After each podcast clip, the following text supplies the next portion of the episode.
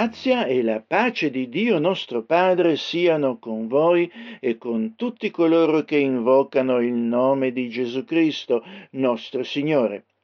Il nostro aiuto sia nel nome di Dio che ci ha creati e che ci salva in Gesù Cristo, nostro Signore. Amen. Dice il Salmo 65, Beato colui che tu scegli e fai accostare a te perché abiti nei tuoi cortili. Noi saremo saziati dei beni della tua casa, della santità del tuo tempio. Il nostro servizio di culto oggi avrà un formato un poco diverso dal solito. Le letture e la riflessione biblica, intervallati da canti cristiani, saranno infatti distribuiti tutto attraverso il culto, ma evidentemente il suo spirito rimarrà lo stesso, dare gloria a Dio attraverso la lettura, la spiegazione della sua parola, il canto e la preghiera per l'edificazione di tutti coloro che ne usufruiscono. Preghiamo. Onnipotente Dio, che vuoi fare dello Spirito nostro un tempio a te consacrato, ispiraci la vera adorazione affinché tutti gli atti del nostro culto ti siano accettabili. Per Gesù Cristo nostro Signore. Amen.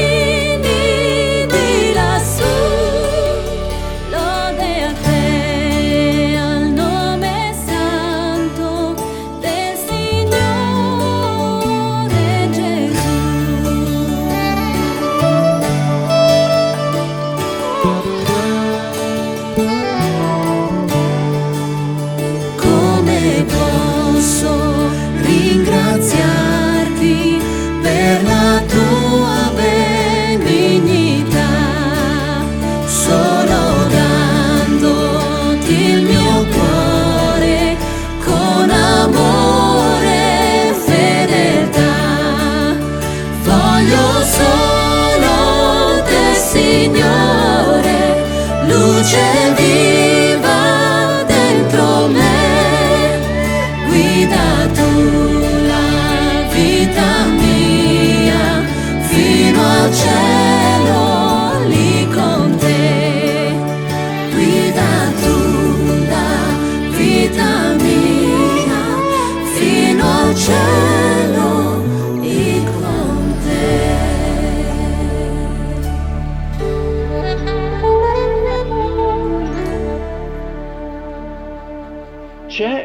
come sempre d'altronde un filo conduttore che unisce le letture bibliche del lezionario comune riveduto, scelte per ogni domenica e in particolare per questa terza domenica dopo l'Epifania. Lo troviamo nella prima frase del Salmo 27. L'Eterno è la mia luce e la mia salvezza, di chi temerò? Proprio così con la sua parola e il suo spirito Dio guida la mia vita, dice il figlio di Dio. La guida su sentieri buoni e giusti, egli mi dà fermezza e sicurezza e anche se vivendo in questo mondo decaduto io mi trovassi nelle circostanze le più avverse, egli mi dà la forza per affrontarle e guardare oltre con una speranza che so non rimarrà delusa. Questa è la testimonianza non solo dello scrittore di questo salmo, ma di innumerevoli persone di ogni tempo e paese che si sono poste, per così dire, sulla sua lunghezza d'onda. Vi è però chi si propone oggi a noi presentandosi ingannevolmente come portatore di luce. Ci dice che eh, se gli diamo retta noi saremo illuminati e progrediremo umanamente e spiritualmente. Come? Liberandoci di ogni primitiva superstizione sull'esistenza di Dio per trovare in noi stessi il senso della nostra vita. Senza nessuna regola che ci sia imposta dall'esterno, noi progrediremo, dice, e diventeremo noi stessi ciò che attribuiamo a Dio. Dove l'ho sentito già questo suggerimento? È stato comunque recentemente proposto da un popolare moderno scrittore d'origine ebraica che, apostatando dalla fede del suo popolo, scrive queste parole. Il moderno patto di alleanza ci offre il potere alla condizione che rinunciamo alla nostra fede in un grandioso piano cosmico che dia senso alla vita il grande progetto politico, artistico e religioso della modernità è stato trovare un senso alla vita che non sia radicato in qualche fantasmagoria celeste. Nessuno si preoccupa di noi o delle nostre azioni, quindi nessuno pone limite al nostro potere. L'antidoto a una esistenza priva di significato e di regole è stato fornito dall'umanesimo, un nuovo culto rivoluzionario. La religione umanista adora l'umanità e prevede che essa ricopra il ruolo che Dio interpretava nel cristianesimo. Di conseguenza la rivoluzione religiosa fondamentale della modernità non è stata smarrire la fede in Dio, bensì accrescere la fede nell'umanità. Fin qui la citazione di Yuval Noah Harari dal libro Homo Deus. E in sole 500 e più pagine quest'autore ci spiega quale meraviglioso futuro stia davanti a noi. Ehm, ed è uno, questo, uno degli oratori favoriti al World Economic Forum di Davos, che a suo dire si preoccupa del destino di questo mondo. Un altro salmo però definirebbe questo scrittore uno stolto, uno stolto di prim'ordine, ma tant'è. Sono molti a lasciarsi persuadere a seguire oggi questa via. Noi però preferiamo seguire la sapienza antica del Salmo 27 che ora ascoltiamo. L'Eterno è la mia luce e la mia salvezza. Di chi temerò? L'Eterno è il baluardo della mia vita. Di chi avrò paura? Quando i malvagi che mi sono avversari e nemici mi hanno assalito per divorare la mia carne, essi stessi hanno vacillato e sono caduti. Se un esercito si accampasse contro di me, il mio cuore non avrebbe paura. Se infuriasse la battaglia contro di me, anche allora sarei fiducioso. Una cosa ho chiesto all'Eterno, e quella ricerco, che io dimori nella casa dell'Eterno tutti i giorni della mia vita, per contemplare la bellezza dell'Eterno e meditare nel suo tempio, poiché egli mi nasconderà nella sua tenda nel giorno dell'avversità, mi custodirà nel luogo più segreto della sua dimora, mi porterà in alto sopra una roccia. Già fin d'ora il mio capo si eleva sui miei nemici che mi accerchiano. Io offrirò nel suo padiglione sacrifici con giubilo, canterò e salmeggerò all'Eterno. O Eterno, Ascolta la mia voce quando ti invoco. Abbi pietà di me e rispondimi. Il mio cuore mi dice da parte tua, cercate il mio volto. Io cerco il tuo volto, Eterno. Non mi nascondere il tuo volto e non respingere con ira il tuo servo. Tu sei stato il mio aiuto. Non lasciarmi, non abbandonarmi, o oh Dio della mia salvezza. Quando anche mio padre e mia madre mi avessero abbandonato, pur l'Eterno mi accoglierà. O Eterno, insegnami la tua via, e guidami per un sentiero diritto a motivo dei miei nemici. Non darmi in balia dei miei nemici perché sono sorti contro di me falsi testimoni, gente che respira violenza. Ah, se non avessi avuto fede di vedere la bontà dell'Eterno sulla terra dei viventi. Ascoltiamo ora una versione cantata di questo salmo e uniamo adesso la nostra voce nel responsorio. Il titolo del brano è Il Signore è mia luce e mia salvezza.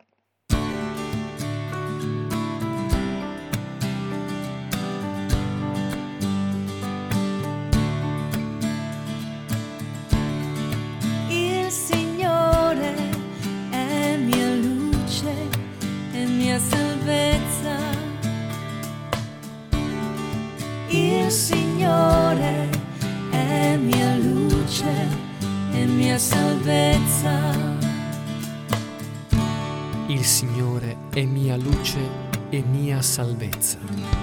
Di chi avrò timore? Il Signore è difesa della mia vita. Di chi avrò paura? Il Signore è mia luce e mia salvezza. Ascolta, Signore, la mia voce. Io grido, abbi pietà di me, rispondimi. Il mio cuore ripete il tuo invito, cercate il mio volto. Il tuo volto, Signore, io cerco. Il Signore è mia luce e mia salvezza. Non nascondermi il tuo volto, non respingere con ira il tuo servo. Sei tu il mio aiuto, non lasciarmi, non abbandonarmi, Dio della mia salvezza. Il Signore è mia luce e mia salvezza. Sono certo di contemplare la bontà del Signore nella terra dei viventi. Spera nel Signore, sii forte. Se rinsaldi il tuo cuore e spera nel Signore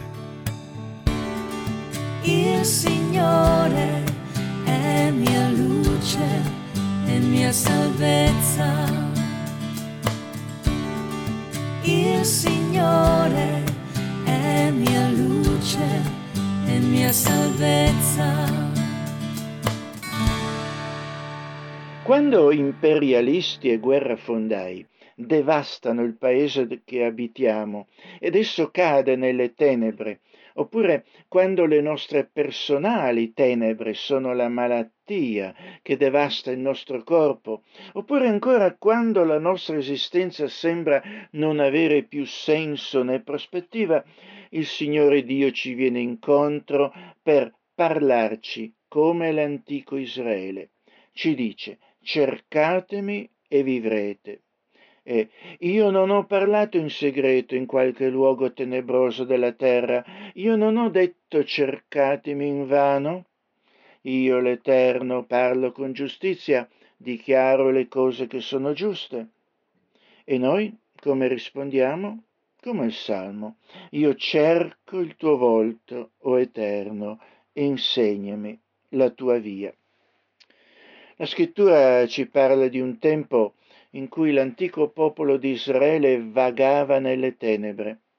Dio allora gli manda il suo portavoce, il profeta Isaia, e porta loro un messaggio, prospettando loro una via di uscita.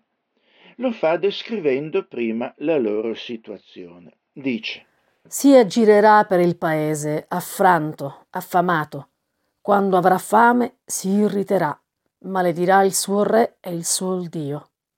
Volgerà lo sguardo in alto, lo volgerà verso la terra ed ecco, non vedrà che distretta, tenebre, oscurità piena di angoscia e sarà sospinto in fitte tenebre.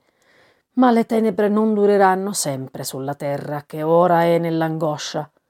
Come nei tempi passati Dio coprì di obbrobrio il paese di Zabulon e il paese di Neftali, così nei tempi futuri coprirà di gloria la terra vicina al mare, di là dal Giordano, la Galilea dei Gentili. Il popolo che camminava nelle tenebre vede una gran luce. Su quelli che abitavano il paese dell'ombra della morte, la luce risplende. Tu moltiplichi il popolo, tu gli doni una grande gioia. Esso si rallegra davanti a te come uno si rallegra al tempo della mietitura, come uno gioisce quando si divide il bottino, poiché il gioco che gravava su di lui, il bastone che gli percoteva il dorso, la verga di chi lo opprimeva, tu li spezzi, come nel giorno di Madian. Poiché ogni calzatura portata dal guerriero nella mischia, ogni mantello sporco di sangue, saranno dati alle fiamme e saranno divorati dal fuoco.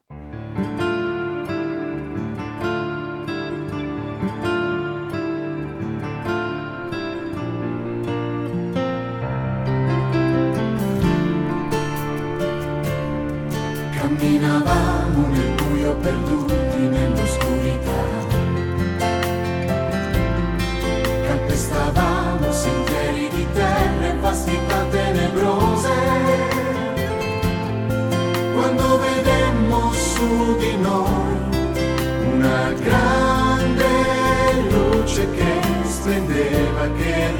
rischiarava a noi la via gioia immensa nei cuori che limpida felicità. Perché tu spezzi, Signore, ogni sbarra, ogni catena, ogni gioco. E guerra più non ci sarà, non più il terrore e l'oppressione per il tuo popolo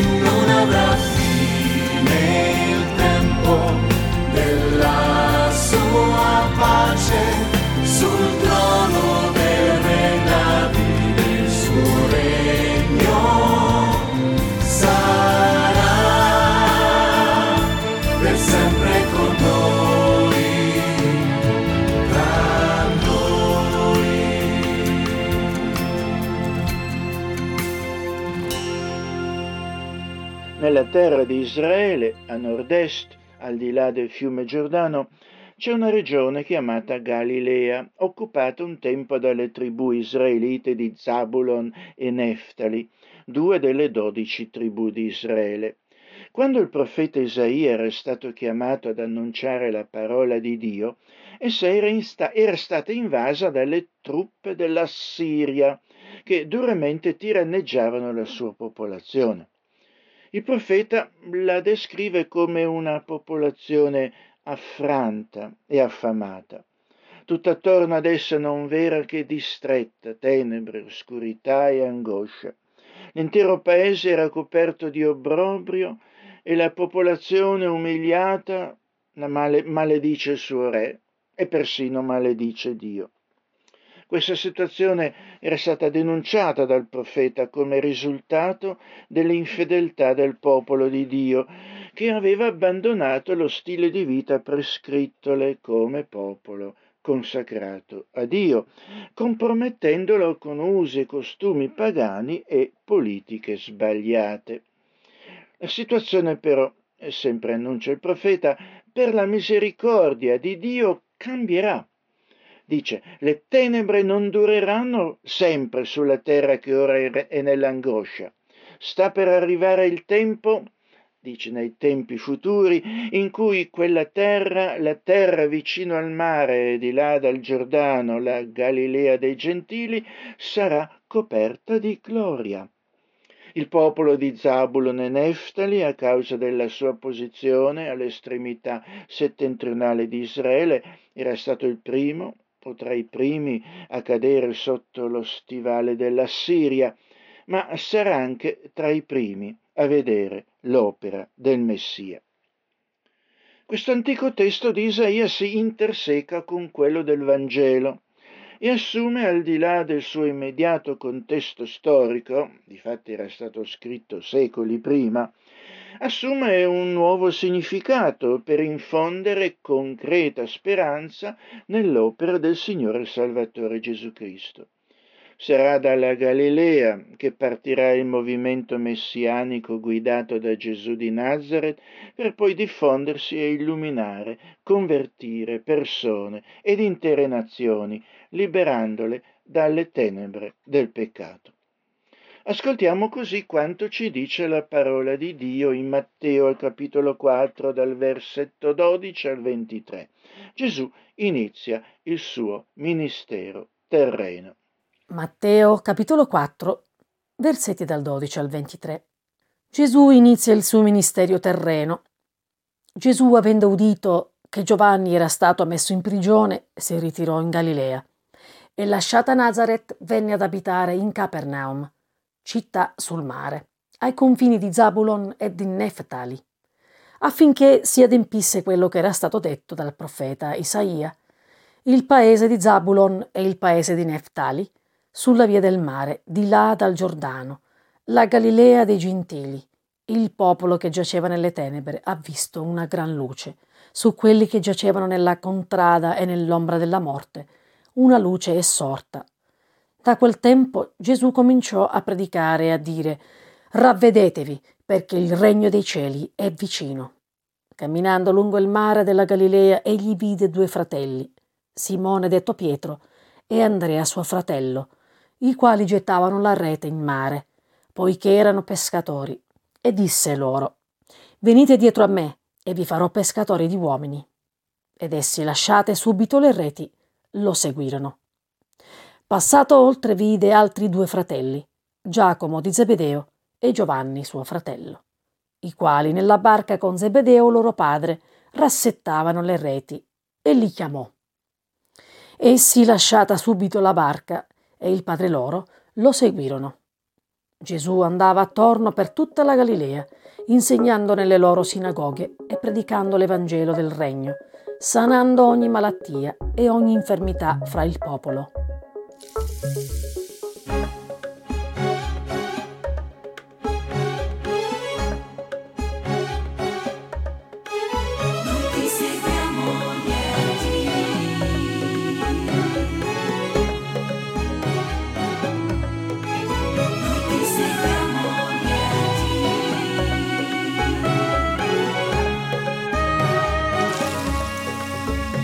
sem amor.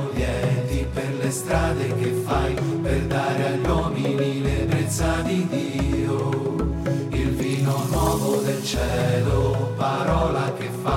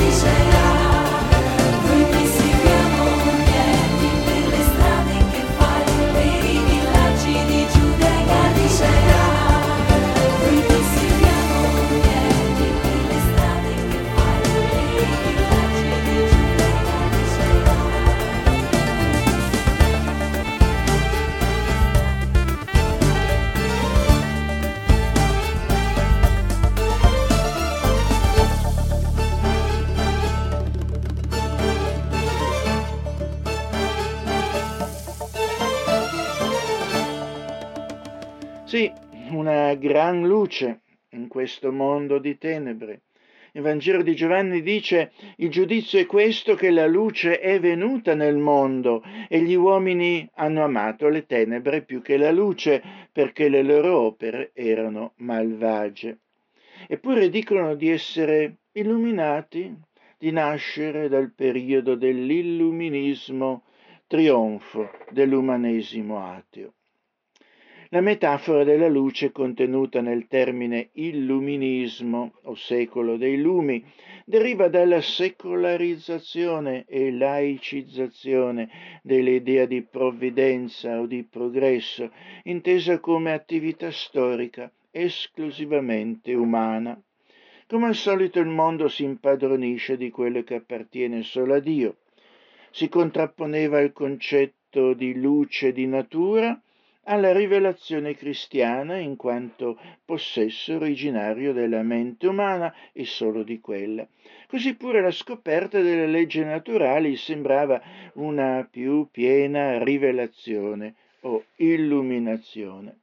Confluivano eh, con questi due motivi eh, le conclusioni ottimistiche del dibattito sulla natura umana e di Dio e l'idea della superiorità dei moderni rispetto agli antichi, l'ideale continuità con la rivoluzione scientifica e con la Rinascenza, lasciando emergere la caratteristica immagine del trionfo della ragione contro le tenebre del fanatismo e della superstizione, cosa che divenne corrente verso la metà del XVII secolo. Il furto l'appropriazione che il mondo secolare ha fatto di valori giudeo-cristiani risulta evidente quando si leggono senza pregiudizi le sacre scritture dell'Antico e del Nuovo Testamento.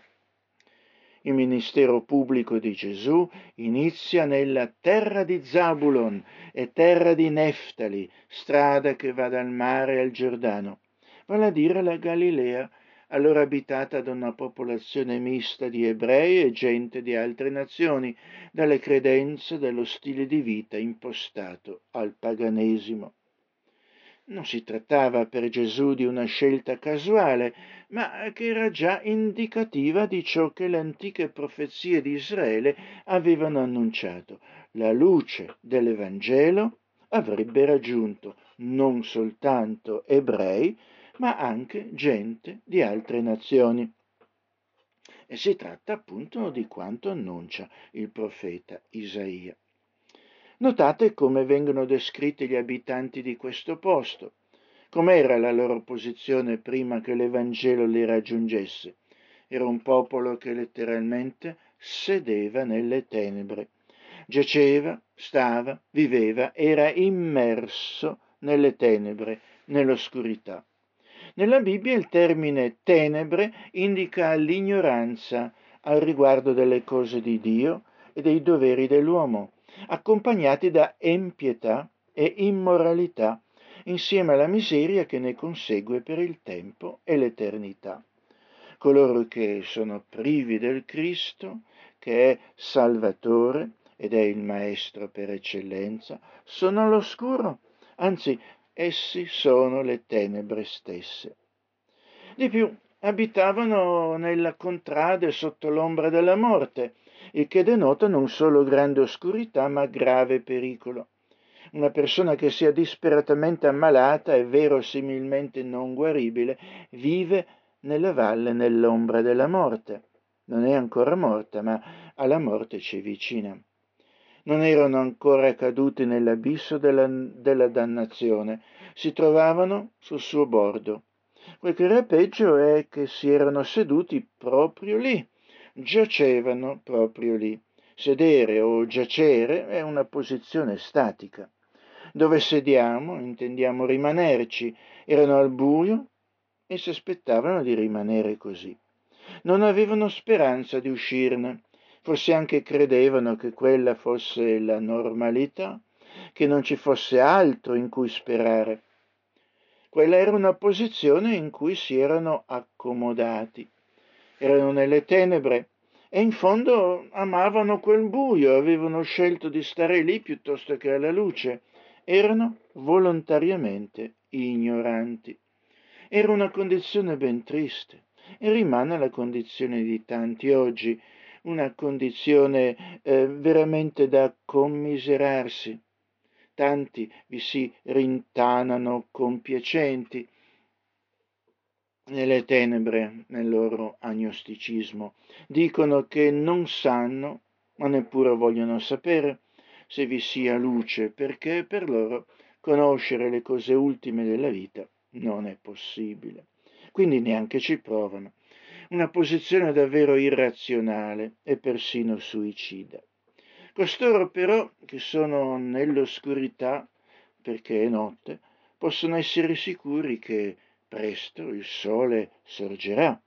Ma coloro che sono al buio, perché sono spiritualmente e volontariamente ciechi, non avranno così presto gli occhi aperti. Che straordinario privilegio per loro così che Gesù passi con il suo Evangelo di parole e di potenza nella loro regione. Presso di loro risuona la voce di Gesù che dice ravvedetevi perché il regno di Dio è vicino. Sì, ravvedersi, cambiare vita, o meglio cambiare modo di vedere le cose e quindi di vivere, dopo aver constatato il fallimento dell'antropocentrismo. Come dice il Vangelo di Luca, è l'aurora dall'alto che ci visiterà per risplendere su quelli che giacciono in tenebre e in ombra di morte, per guidare i nostri passi verso la via della pace. Molti allora avrebbero accolto la persona e il messaggio di Cristo e sarebbero essi stessi diventati luce, come dice l'Apostolo per i cristiani di Efeso. Un tempo infatti eravate tenebre, ma ora siete luce nel Signore. Camminate dunque come figli di luce. Altri però si sarebbero ancora di più ritirati nel profondo delle loro tane e da soli si sarebbero condannati. La luce è venuta dal cielo nel mondo, ma gli hanno preferito il buio alla luce per fare i loro sporchi comodi. Noi però, per grazia di Dio, abbiamo abbandonato il pensiero, il modo di vivere della incredulità o delle religioni contraffatte, false di questo mondo, le reti che ci avvinghiano, e che proprio non è il caso di riparare le barche dei nostri padri. E abbiamo seguito Gesù e seguendolo abbiamo fatto esperienza di guarigione delle nostre infermità e malattie, quelle che ci affliggevano nelle tenebre di questo mondo.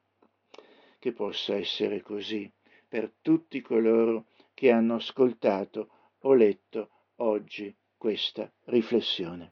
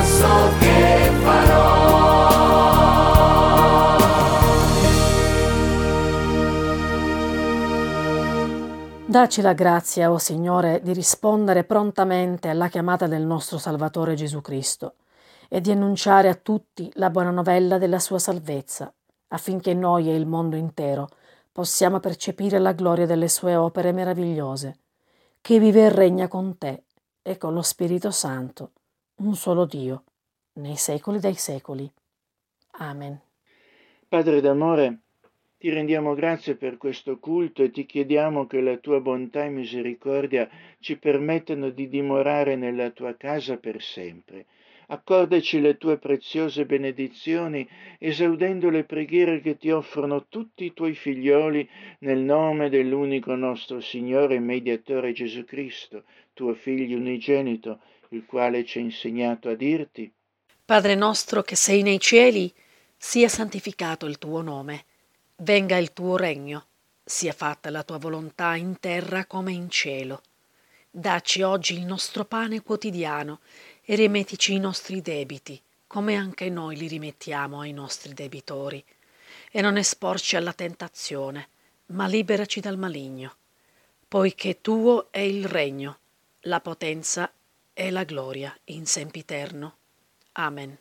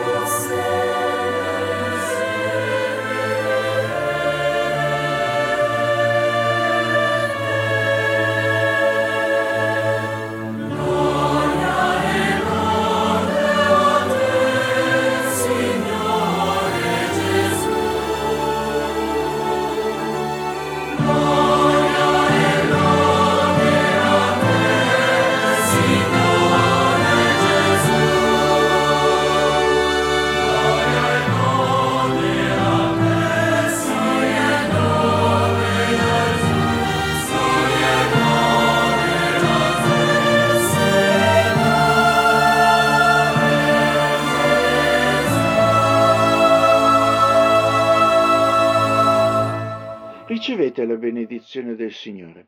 Il Dio della speranza vi riempia di ogni allegrezza e di ogni pace nella fede, onde abbondiate nella speranza mediante la potenza dello Spirito Santo. Andate in pace, ricordatevi dei poveri e degli afflitti e che il Dio della pace sia con tutti voi, ora e sempre. Amen, Signore. Amen. செய்கின்றான்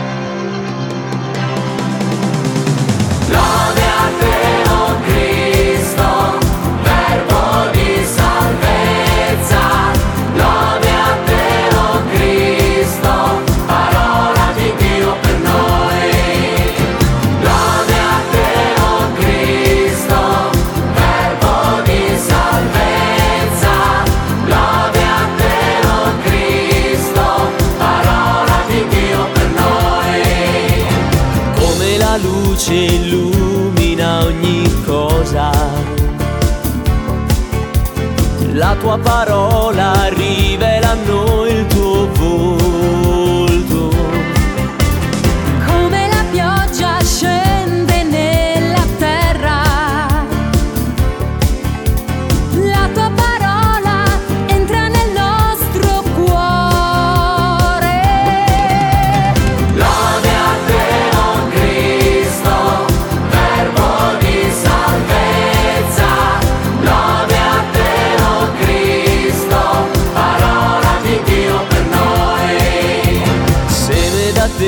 piantato in terra buona.